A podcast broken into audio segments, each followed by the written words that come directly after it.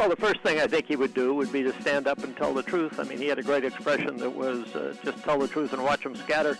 So the further away the problem is, uh, the easier it is to postpone action on it. And that's essentially what we're doing. Be real, because people in New Hampshire are really cool. I'd say get in the game. This is a problem facing your generation. You have to have a voice in the decision. Welcome to Facing the Future, brought to you by the Concord Coalition on W K X L, New Hampshire's talk radio station. I'm your host, Bob Bixby. Each week, we take a nonpartisan dive into topics related to the federal budget, the economy, and how they affect our nation's future. We'll bring you the facts and some timely commentary from policymakers, experts, and grassroots leaders from across the country. This week, we'll turn to healthcare and the brewing controversy over a new drug for treating Alzheimer's disease that was recently approved by the F D A. Is it effective? Will it be covered by Medicare? And how much will it cost? We'll ask Josh Gordon, Director of Health Policy at the Committee for a Responsible Federal Budget. Then, Tori Gorman, Steve Robinson, and I we'll look back at what Congress has done so far on budget-related activities and what's coming up next. We got a little bit of a, a week of a pause here uh, in between, so there's a lot to cover there.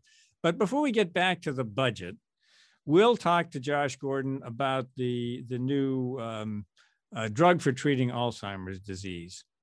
Josh is the Director of Health Policy at the Committee for a Responsible Federal Budget, where he leads the research into the effect of federal policies on health and the healthcare system. Prior to joining the committee, uh, Josh was a policy communications consultant and senior healthcare policy fellow at the Progressive Policy Institute. Before that, he spent eighteen years at a, as policy director at a place called uh, the Concord Coalition. Hmm. Yeah, Josh was also a research director for the Sundance Film Festival documentary I O U S A in two thousand eight. A great movie, by the way, with a compelling cast. Look it up online. And uh, he served as an adjunct, adjunct professor uh, at the George Washington University Graduate School of Political Management. We're going to uh, talk to Josh uh, about this uh, new Alzheimer's drug and how it may affect Medicare and, uh, and the healthcare system in general. Uh, we'll get into all of that right after these short messages.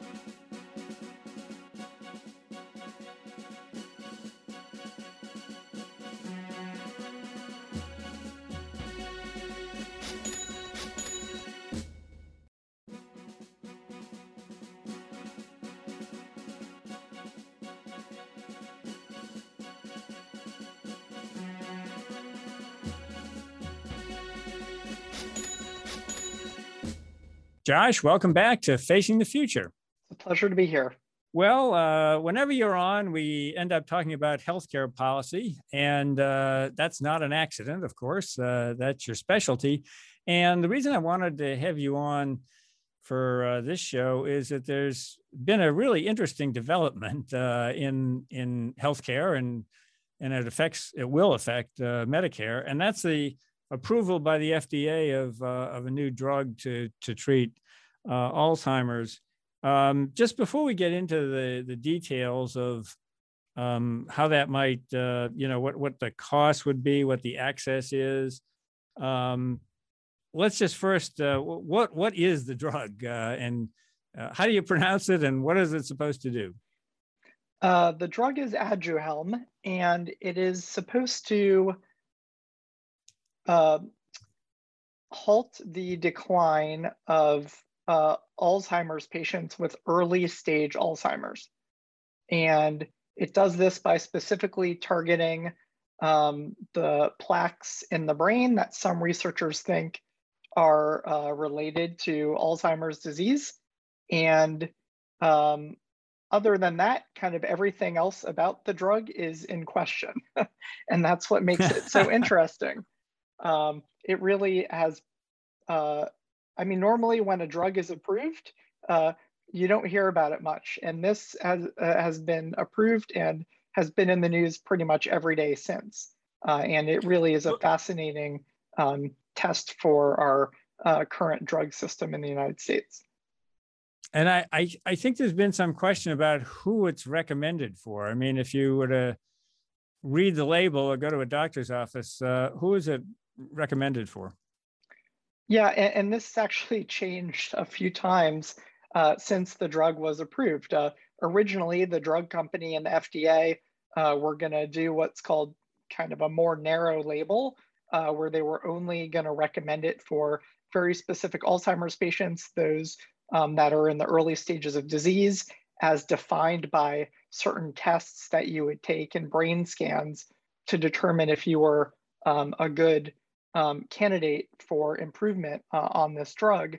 Uh, but then uh, with the F D A approval, uh, the drug label um, somehow was uh, all of a sudden open to anyone with Alzheimer's, a very broad label, as they say. Um, and there was such an outcry uh, about this that it seems like the F D A and the drug company worked to, again, more narrowly target uh, the label, which just means that um, doctors seeing their patients will, again, be looking for those that meet, that meet this um, specific criteria um, to try the drug. Um, you mentioned uh, that there's some question, I guess, about its effectiveness. There was some controversy about its approval. Um, could you get into that background uh, a little bit? Yeah, uh, originally the um, drug company conducted two um, trials, uh, and they actually halted those trials a, a few years ago uh, because they were not seeing um, much success. Certainly no difference in the ultimate well-being of the Alzheimer's patients and uh, a fair amount of side effects. Uh, so they, they stopped testing the drug. And then somehow uh, through um, the drug company working with the F D A over the years since the drug trials stopped, they reevaluated the data from those trials. They found something that, uh, that made them rethink whether the drug was effective, and then proceeded with this um, recent application and then approval uh, for the drug. So the people looking back at this process are, are um, looking with scrutiny at those trials and what data the F D A possibly had to make them rethink it. And not a lot of people are persuaded that the initial decision for the drug company was the wrong one. I, I think uh, certainly the um, advisory panel that the F D A had, made up of medical experts, voted unanimously to not approve the drug because they weren't persuaded that those trials showed some um, positive impact from the drug, certainly not one that um, exceeded uh, the risk of side effects, um, yet the drug was still approved, and that's part of the controversy. Yeah, I guess we're all more familiar with uh, approval process for the various COVID vaccines, and there you just had like overwhelming medical evidence and overwhelming support from the advisory uh, panel and F D A approval, and and it's on the market. Uh, it, it quite surprised me to look at the uh, the, the holes in the uh, in the effectiveness, uh, and, and then to see that the F D A went against the um, uh, the advisory panel. Is that I, maybe this is a little bit speculative on everybody's part, but I mean, is that because there there really have been no drugs for to treat Alzheimer's, and there's a there's quite a demand for something, so maybe a desire to get something on the market? Yeah, I mean, listen, there's an estimated five million Medicare aid patients um, in, in the uh, country that have Alzheimer's. It's probably The number is probably a little bit even higher than that. Um, and there hasn't been a drug approved in, I, I believe, over two decades uh, to help treat the disease. And certainly there's no known cure. Um, and so, yes, patients, families, uh, and the medical system are desperate for something um, that can um, help improve um, certainly the patients and also the lives of those around the patients. Um, and uh, unfortunately, sometimes science doesn't work as quickly as we hope. And, and I do think that this might be a situation where uh, the hope kind of outweighed the science and led to this really weird confluence of events uh, where the drug was approved. Um, and it, it's also important to know that even the um, improvement that the drug company and the F D A thought they saw was only in one of the two trials. Everyone acknowledges that one of the trials showed no improvement. And the other improvement was kind of a twenty percent improvement in these very specific um, early um, progression of the disease uh, people. And even that twenty-two percent isn't any kind of long-term cure of the disease. It was just kind of um, a lessening in the deterioration over uh, some amount of time. Um, I, I think if this was a question of whether this drug was actually um, solving the problem or curing the disease, um, then all of the other questions that I'm sure we'll talk about, about price uh, and access, uh, would not nearly be Um, as as this loud, uh, really. But but the problem is both that um, scientists uh, and uh, people who have observed the process are uncertain whether this drug even works, uh, and then you have the additional problem of how expensive it is and um, and, and all of the things that follow from that. Yeah, well, uh, let's let's get into that. Um, uh, people do cost benefit analysis, and uh, so we've been talking about the. The benefits, the the costs now um, uh, is an important factor. What is the uh, estimated cost of, of the drug? Uh, I mean, the, the estimate is that the drug will cost about fifty-six thousand dollars a year uh, for treatment of the drug. And these drugs are drugs that are um, given by physicians in their offices. So it falls under Medicare Part B. Um, And um, if you look at that fifty-six thousand price, even if it was just fifty-six thousand, um, estimates are that that would cost Medicare between six and thirty billion dollars a year um, just for this one drug. And for perspective, um, all drugs in Medicare Part B right now cost about thirty-seven billion dollars uh, to the Medicare program. So this is kind of almost doubling that.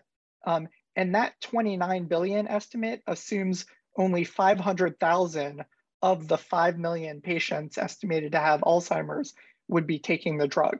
Um, so uh, it, it is. That just sounds like kind of a low estimate. Yeah, I mean, I, you'd think that uh, people would be coming out of the woodwork to, to take it. Yes, it, it's a staggering uh, amount of money. Right now, about two million people take Alzheimer's drugs that are older and uh, not, not very effective. So uh, I think the drug company thinks that's closer to the amount of people that might be taking this drug, which would just, um, you know, it almost dwarf all other drug spending in Medicare Part B just for this one drug that, again, we're not sure uh, it even works uh, and um, also has side effects. And we haven't even talked about that. Uh, and there's one other issue of cost is that um, the people that are going to get this drug, in addition to paying for the drug, are also going to have to take a lot of um, ancillary tests. Uh, one, to make sure they're um, uh, they're in a good category to take the drug, and then others to monitor for side effects and improvement. And those tests themselves are very expensive uh, for Medicare. And then there's one other part, uh, which is the fifty-six thousand dollars uh, a year estimate um, is for a specific weight of a patient. And it turns out that um, uh, most Medicare patients actually weigh more than this fifty-six thousand dollars estimate. So even uh, that is probably undercutting a little bit the annual cost uh, for the drug. Is uh, has has Medicare decided how it will cover? I mean, whether it will cover or under what circumstances? Uh, it has not. And um, that is another really interesting uh, piece uh, of this um, policy issue, that Medicare normally uh, covers um, anything approved by the F D A and at whatever price the drug manufacturer sets. Um, Medicare does have the ability to um, determine that a drug is not um, necessary uh, for its population, but this is a very politically fraught decision that they shy away from. But they do have a process by which they can make a national coverage determination, and they can set conditions upon which they agree to pay for this drug for a subset of Medicare beneficiaries.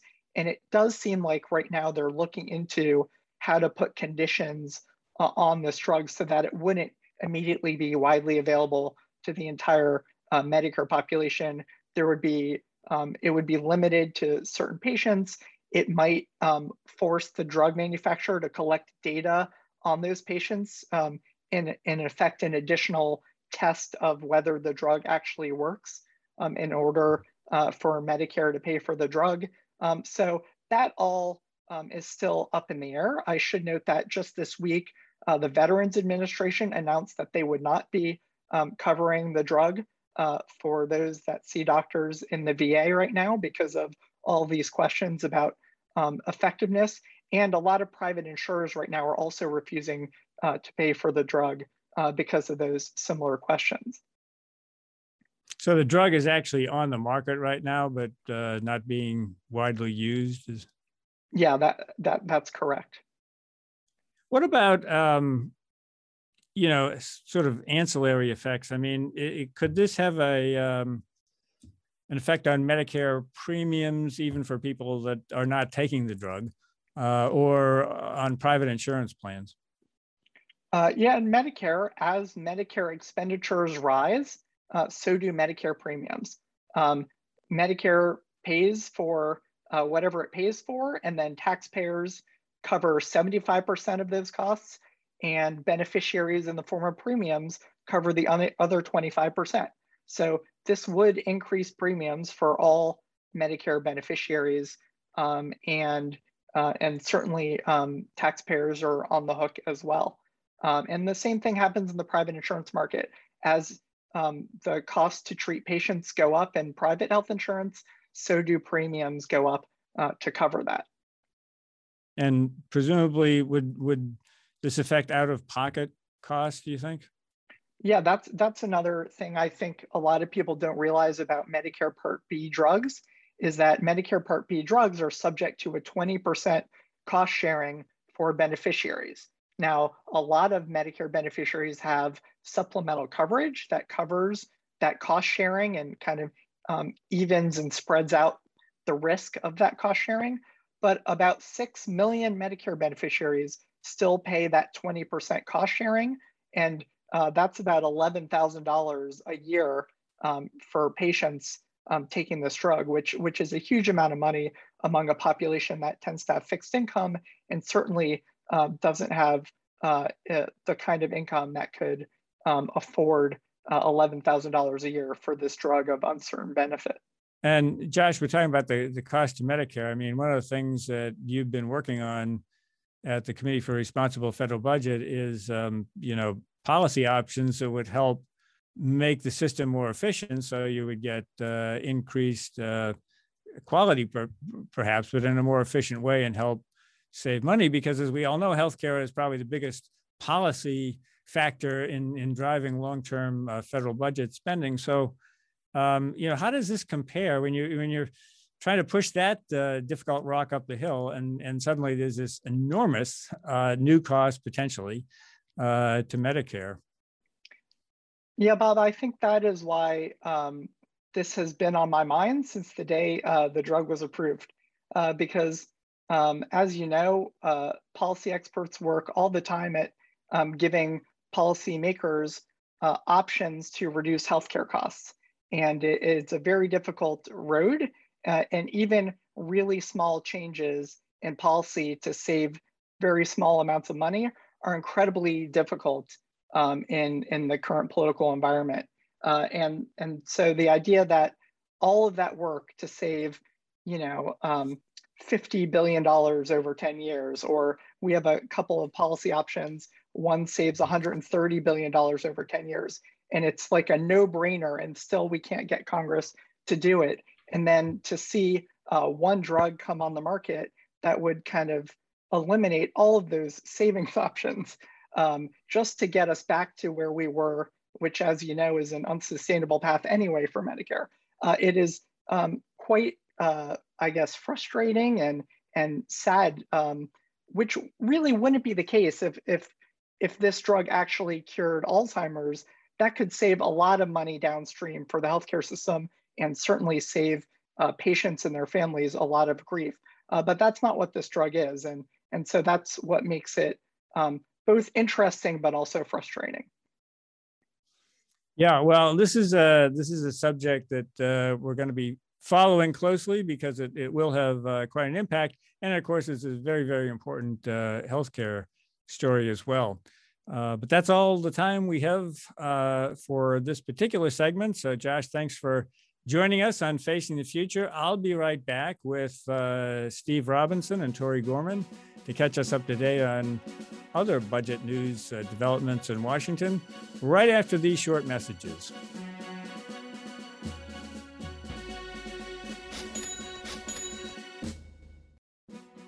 Welcome back to Facing the Future. This is your host, Bob Bixby. And uh, for this segment, I'm joined by Concord Coalition uh, Policy Director Tori Gorman and Concord Coalition Chief Economist Steve Robinson. So we're going to have a little bit of a Concord Coalition uh, uh, in-house roundtable here on where we are with budget developments. Uh, this is a this is a place to sort of take a pause and ask what just happened on Capitol Hill, because we had a lot of activity on the uh, on the budget, and uh, there are kind of three big things in play. They're out this week, but the House is going to come back next week and start working on one of those big parts, at, at least one of them, the budget resolution. So, Tori, I'm going to um, ask you to sort of set things up here in this in this pause week. Uh, what have we done, and what are they going to do when they get back? Sure, sure. So August is typically a month when members of the House and the Senate uh, take a pause in their work in Washington, D C, and head back to their districts to meet with constituents and and stakeholders in public policy. Uh, before the Senate got out of town, uh, they pushed through two important measures, the first being the bipartisan infrastructure legislation um, that has been sent to the House where it awaits attention. And the second piece of legislation was the budget resolution for fiscal year twenty twenty-two, the upcoming fiscal year. Um, and unlike the infrastructure bill, that was passed on a party line basis, just all, all Democrats voting, Senate Democrats uh, voting for the twenty twenty-two budget resolution. Now, the, and the reason why the budget resolution is important is because it kicks off a, a special process called reconciliation that will allow Democrats in the House and Senate to push through President Biden's uh, remaining policy agenda Uh, regarding uh, uh, human infrastructure, if you will, the three point five trillion dollars uh, reconciliation bill dealing with investment in people. Um, so those two pieces of legislation got through the Senate before the Senate adjourned for, for August. And those two pieces of legislation are now awaiting attention in the House. The House had gone home for their August district work period, but uh, Nancy Pelosi and Steny Hoyer called them back. And the House will come back to Washington next week uh, on Monday and start the process of getting those two, the, that, the, at least the budget resolution, getting the budget resolution across the, the House floor. I think the question there is, uh, will they pass the, first, do they have enough votes to pass a budget resolution? Right now, there's a little squabble between, inter, inter-party squabble between the progressives and the, the moderates in the House Democratic Party. But will they also pass what the Senate gave them, or will the House amend the budget resolution and then send it back to the Senate? So those are sort of the questions that, that are outstanding right now. And of course, once the House and the Senate pass an identical budget resolution, then the two chambers are off and running on the reconciliation bill that will actually put legislative text language uh, behind the, the policy proposals that, that President Biden put in his policy agenda. Yeah, so they, um, not much of a summer vacation for them. Um, they'll be coming back. You know, you mentioned uh, some of the the tension in the House. It it seems, um, you know, I mean, that's the the tough thing for Speaker Pelosi right now is that she's got a very narrow majority, and they're just, you know, the, the she's got moderates saying we're not going to pass the budget resolution until we pass the infrastructure bill, and you got other people saying we're not going to pass the infrastructure bill until we pass the budget resolution. She seems to be trying to to do two things at once, and I don't want to get overly technical here, but she's trying to write a rule, as I understand it, where they could, in effect, ha have set the rules of debate for both things at once, and maybe that might be a way to compromise. Uh, do you recall a situation like that, or does that seem like a feasible solution to you?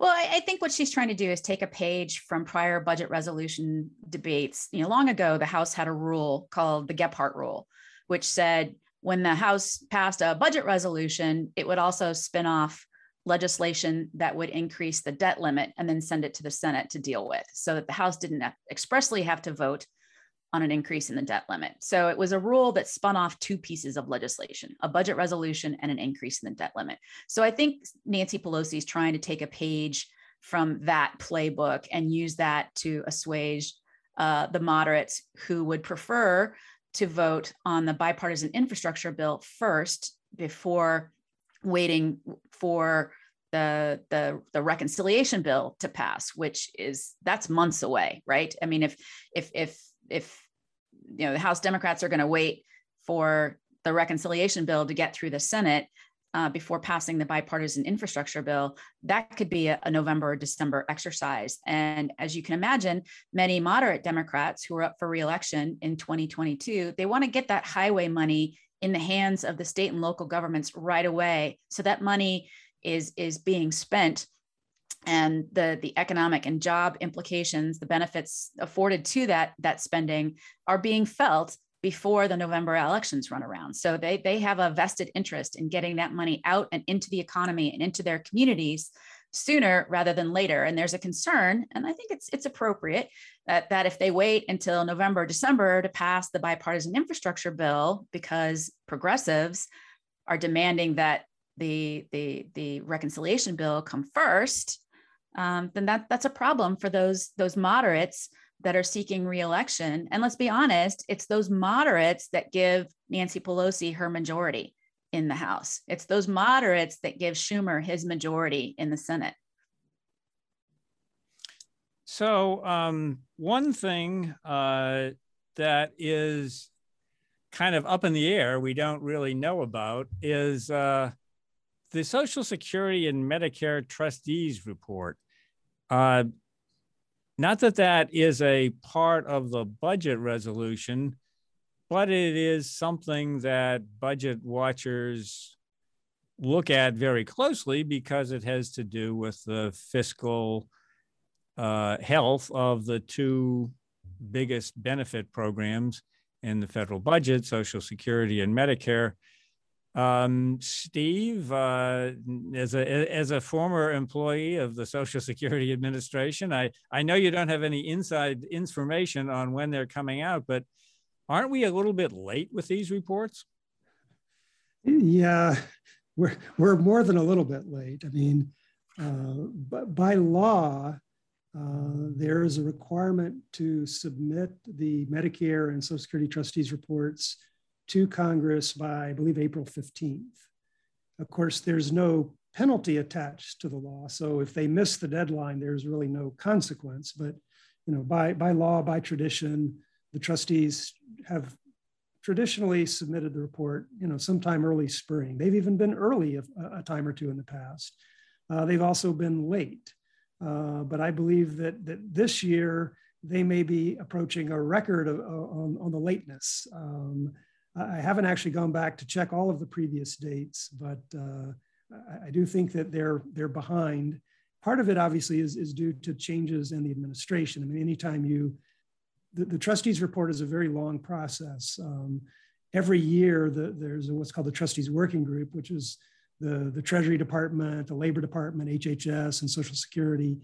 And they all get together at the staff level and, and prepare the report for the upcoming year. And so The report that was prepared for this year was done by the working group under the, the previous Trump administration. And so anytime you have a change in administration, as we did this year, sometimes there can be a delay simply because the, the new administration is waiting to get a Secretary of Treasury and Labor and, and H H S in place. Now, of course, those secretaries now have been in place for a while, uh, but we've still not seen the, the trustees report.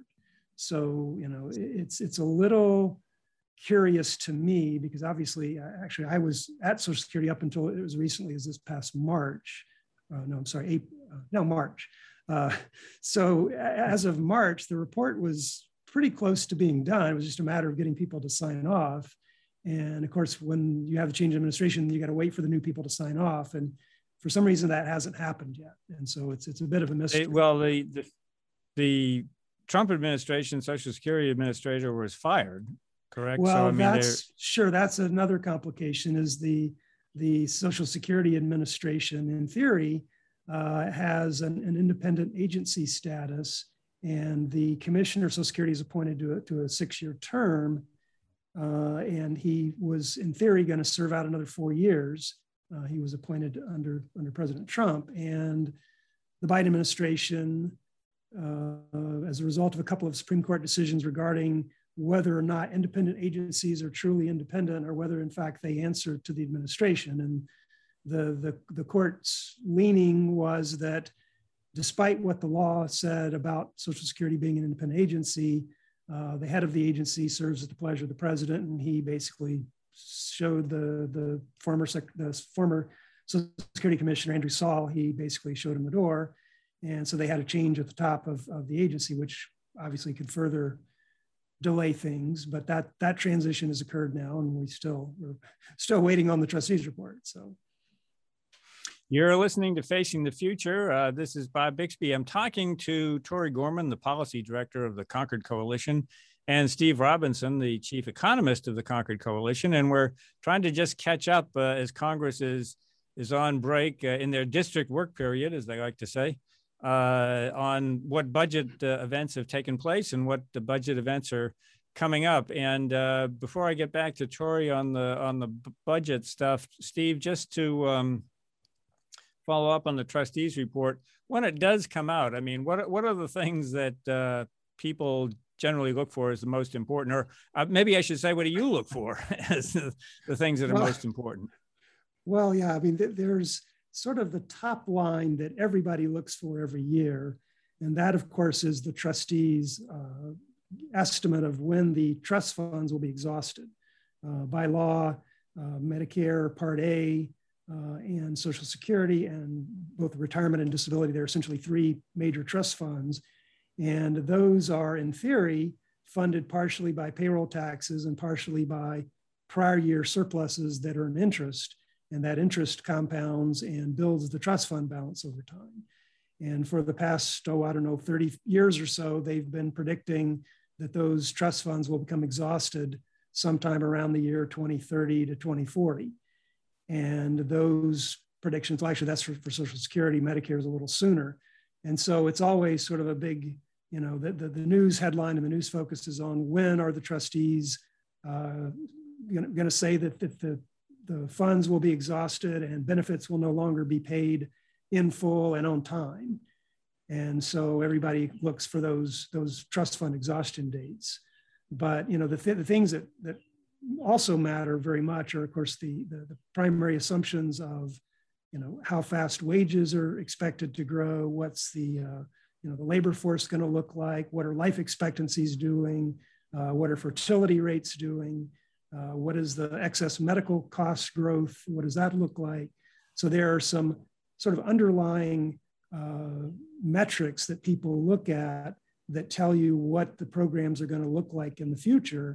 Uh, and those, in my view, are, are a little more important than the trust fund exhaustion date, because obviously Congress can and, and has in the past, you know, just played accounting games and, and can push the trust fund date. In fact, just a few years ago, back in twenty fifteen, the disability trust fund was about to go, you know, to, to exhaust. And Congress simply said, well, we're going to reallocate part of the payroll tax from the, the retirement program and put the money over in the disability program. And so, you know, they were able to delay uh, or postpone the exhaustion of the D I fund by simply reallocating money between the retirement fund and the disability fund. They've done the same thing back in nineteen eighty-three. They borrowed from the H I fund to bail out both of the, of the retirement and disability funds. So, you know, they can even use general revenue, which is what they've done with the highway trust funds in the past. When the trust highway trust funds are, you know, going to exhaust and not pay for uh, planned highway spending, they stick general revenue uh, into the trust fund. So, you know, the trust fund is an important metric, but Congress has historically shown an ability to get around sort of the the the the the, the um, consequences of the trust fund exhaustion, which of course would be people's benefits would be delayed or, or not paid in, in full. And so, you know, they can paper over that, but but the long run demographics and economics are what really drive the program, and those are some of the, the yeah. And I I, look at. I always like to look at the uh, the cash flows also, since that's the uh, in, important way that it affects the budget. Right. Uh, if they're borrowing money elsewhere to, to satisfy those trust fund bonds, one arm of the government is paying the other uh, arm of the government, and the Treasury needs to come up with the cash to pay off the Social Security bonds, and that has an effect on the budget. But we can get into that more in depth at another uh, on another another occasion. Uh, Tori, back to the, uh, the the the budget. I mean, this um, the reconciliation bill. Let, let's assume that uh, Speaker Pelosi figures out a way to get uh, uh, her uh, caucus behind some version of the budget resolution, and it, and it passes. When they turn their attention to the reconciliation bill, and the whole point of the budget resolution is to produce this reconciliation bill. Um, There's there uh, uh, uh, there are limits to what they can do with it, and um, how much of it is going to be, well, I know you can't say this definitively, but what what's the range, or how much could be deficit financed, and um, are they going to try to pay for the whole thing?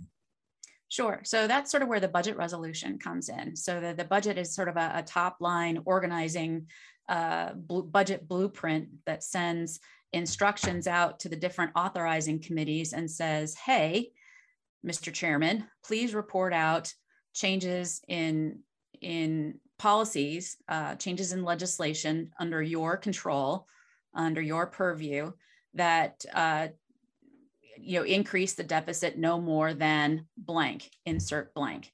And we know that the Democrats are planning uh, a three and a half trillion dollar package, whether that's a mix of spending increases or tax cuts or the extension of, of existing uh, tax cuts, for example, the, the child tax credit and things like that. Um, so they're planning three and a half trillion dollars worth of increased spending and tax cuts, but the instructions to committees that were in the budget resolution that they have to follow in drafting this reconciliation bill say that in toto, when you add up all of the instructions to the various committees, that they can only increase the deficit by about half that much, one point seven, one point seven five trillion dollars. So um, whatever they put together, whether they spend three and a half trillion dollars, whether they spend two trillion dollars, whatever it is, at the end of the day, when they add up all the puts and takes in their reconciliation bill, it cannot increase the deficit by more than one point seven five trillion dollars over ten years. So within the, the budget window. Now, do they have to spend three and a half trillion dollars and offset half of it? Uh, no, they could spend one point seven five trillion because maybe that's all that they could come to agreement with and offset none of it. We know, for example, that some of the offsets that President Biden has proposed in his budget are contentious, things like raising the corporate income tax, um, raising the income tax on high net worth individuals, raising the tax on capital gains, et cetera.